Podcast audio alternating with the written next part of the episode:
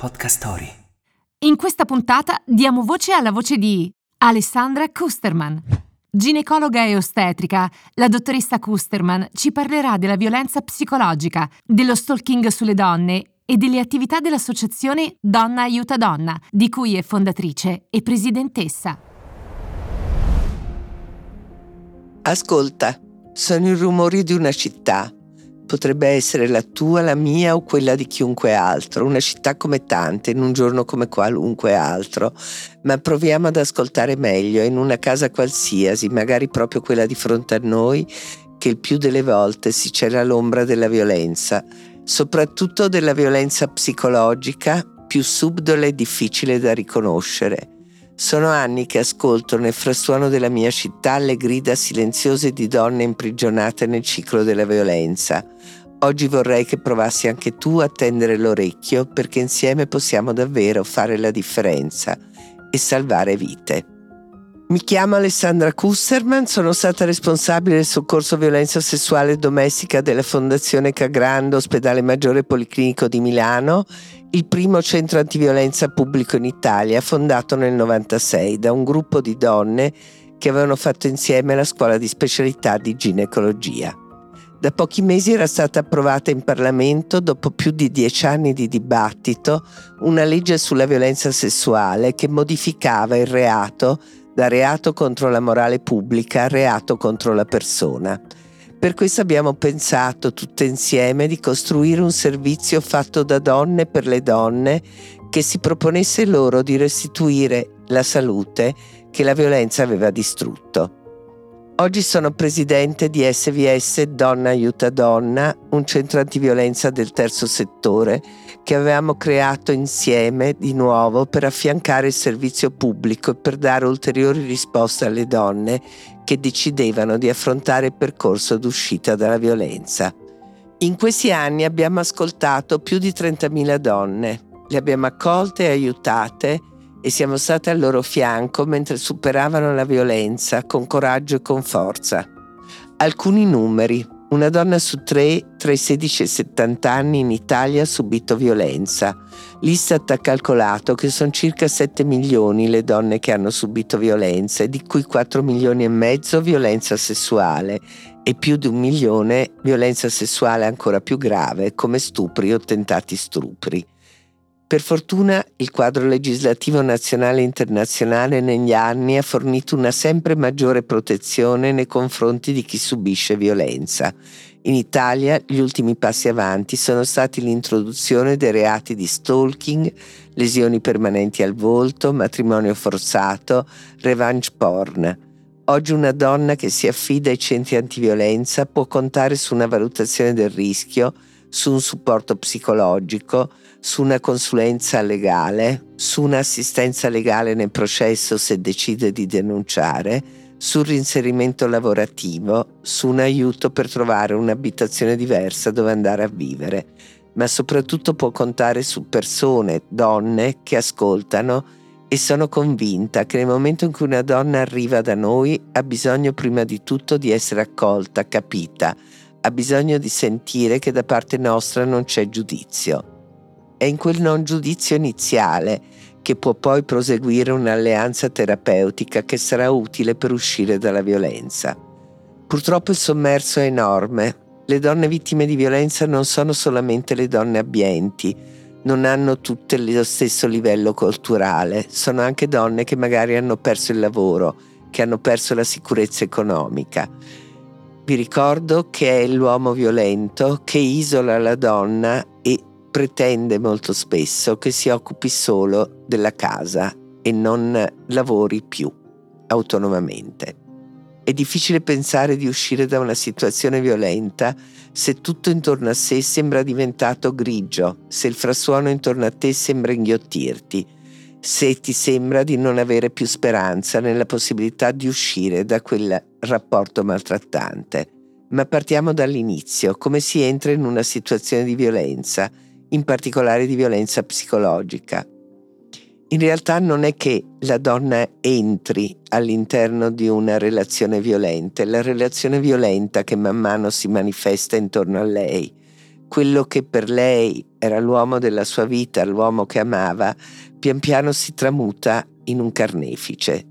Quanto riesce ad accorgersene la donna? Purtroppo il ciclo della violenza, che è stato studiato alla fine degli anni 70 in America da Alla Walker, una terapista che dopo aver ascoltato tante donne ha voluto portare alla conoscenza di tutte le loro terribili storie, ha descritto molto bene questo ciclo della violenza che ti fa capire come si entri faticosamente, lentamente in un tunnel e che sia molto difficile decidere di uscirne.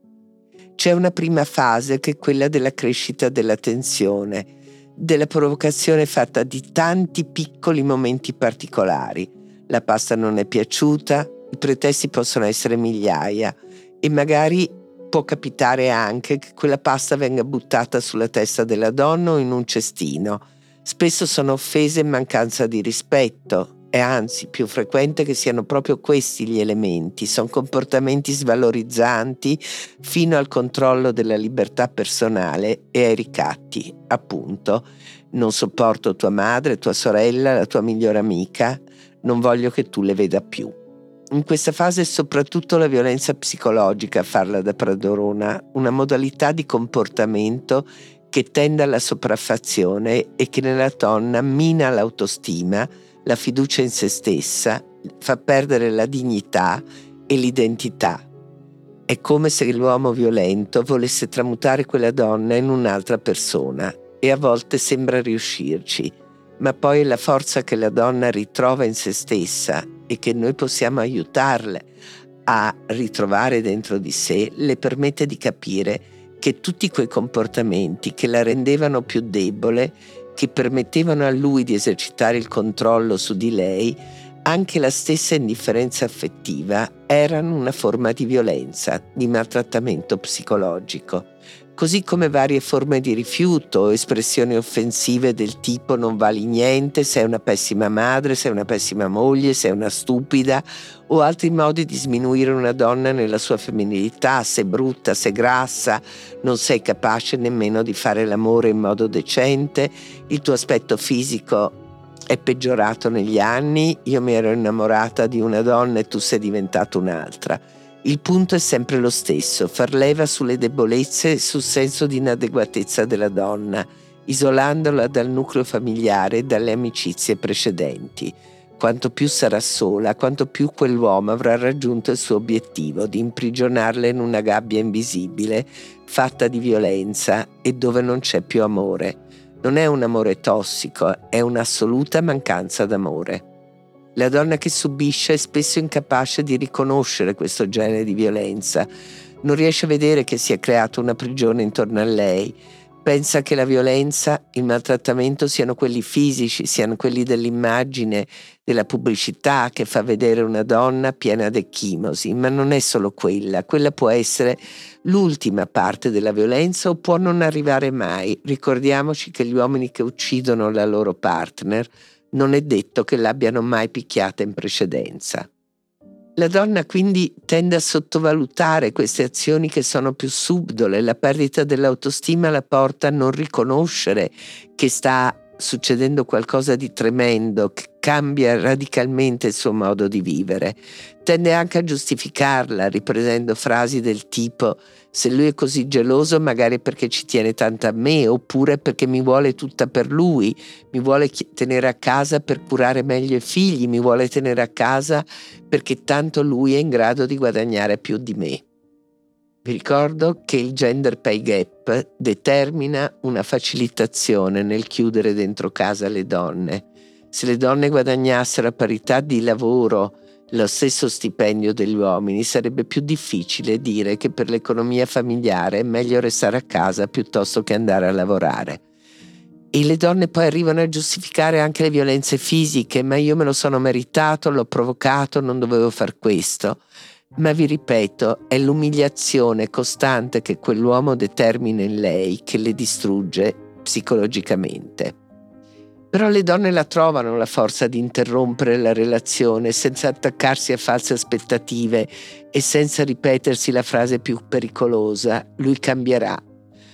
È importante per le donne ricordarsi che alla fase della luna di miele che quella in cui l'uomo chiede scusa, promette che non lo farà più, c'è sempre accompagnata una nuova aggressione psicologica alla donna, perché il pentimento e le attenzioni amorevoli lo portano però a dire se tu non farai più questo, io non farò più un'aggressione come quella che ho fatto. Quindi di nuovo riportano sulla donna la responsabilità di ciò che avviene. Allora è importante che quella donna si ricordi che alla fase di luna di miele, purtroppo non è vero che segue una vera luna di miele che si protrae nel tempo, ma segue semplicemente una nuova fase di crescita della tensione, di esplosione della rabbia e poi di nuovo le scuse, il pentimento e una fase di luna di miele che diventa sempre più breve e sempre più insoddisfacente. Il momento giusto per uscire di casa ce l'ha ogni donna dentro di sé, è una sua scelta, nessuno di noi può condizionarla, ma è importante che nel momento in cui lo sceglie abbia la possibilità di far sì che quella paura che l'uomo violento esercita su di lei non la porti a tornare indietro. Se la donna pensa che non ci sarà nessuno che la aiuterà una volta che riesce ad aprire la porta della prigione in cui l'uomo l'ha ridotta, bisogna che abbia chiaro che invece l'aiuto che può essere dato è un aiuto concreto. E qua vi ricordo una cosa, se le donne denunciano, devono trovare polizia, forze dell'ordine, magistrati che le ascoltino e che credano in loro. Non possiamo essere solamente noi che lavoriamo nei centri antiviolenza a dare fiducia alla donna. È importante che le istituzioni diano fiducia. È importante che quando una donna denuncia abbia chiaro che a quella denuncia seguirà in tempi più o meno brevi, ma possibilmente non di due o tre anni, una condanna per quell'uomo, che verranno presi provvedimenti per far sì che quell'uomo si allontani dal domicilio coniugale, abbia un decreto di non avvicinamento alla donna e per fare in modo che da un maltrattamento all'interno delle mura domestiche non si passi a una stalking e poi a un femminicidio. E inoltre ricordiamoci che esistono anche bambini. Da pochissimi anni i minori che assistono alla violenza del padre sulla madre sono considerati a loro volta parti lese del reato di maltrattamento. La violenza assistita necessita di un aiuto psicologico, di una tutela legale, di un giudizio rapido da parte dei tribunali civili. Aiutare i minori a sentirsi artefici del loro cambiamento è importante in modo che non si sentano costretti di nuovo a subire decisioni prese da altri. Il minore è un individuo a sé stante che ha diritto a una vita felice e serena e l'uomo che ha scelto di farli assistere alla violenza che esercitava contro la loro madre deve prima di tutto imparare che la violenza ha fatto male non solo alla sua partner, ma pure ai suoi figli. Ci vuole tempo per sradicare un fenomeno così complesso che affonda le sue radici nel patriarcato, nella stereotipata divisione dei ruoli, in relazioni disuguali tra donne e uomini in ambito familiare. Da quando è stato abolito il delitto d'onore nel 1981 abbiamo fatto molta strada verso un cambiamento culturale. Ma adesso tocca a tutti voi, uomini e donne, raggiungere un risultato più consolidato gli uomini che agiscono violenza devono essere consapevoli che quello che compiono è un crimine. I loro amici, i loro conoscenti devono essere i primi ad aborrire quello che avviene. Non devono mai più ridere di battute superficiali che attribuiscono alle donne la responsabilità della violenza che è stata esercitata contro di loro. Un corpo ferito urla tutta la sofferenza e la disperazione di un abuso ma una mente ferita non riesce a parlare. Se vuoi ascoltare, puoi leggere segnali invisibili negli occhi, nelle mani, nel sorriso di chi è di fronte a te, perché spesso il non detto è più importante del detto. Sono proprio le ferite invisibili, quelle inferte in maniera subdola e feroce, che rischiano di non essere raccontate e a volte di far tacere per sempre. Solo un ascolto continuo, senza giudizio, generoso, che renda possibile aiutare le donne che ci sono accanto è importante nella loro vita per riuscirle ad aiutare a uscire dalla violenza. Sia che esse siano nostre sorelle, amiche, vicine di casa o semplici conoscenti. Ascolta con tutto te stesso e una donna ti ringrazierà.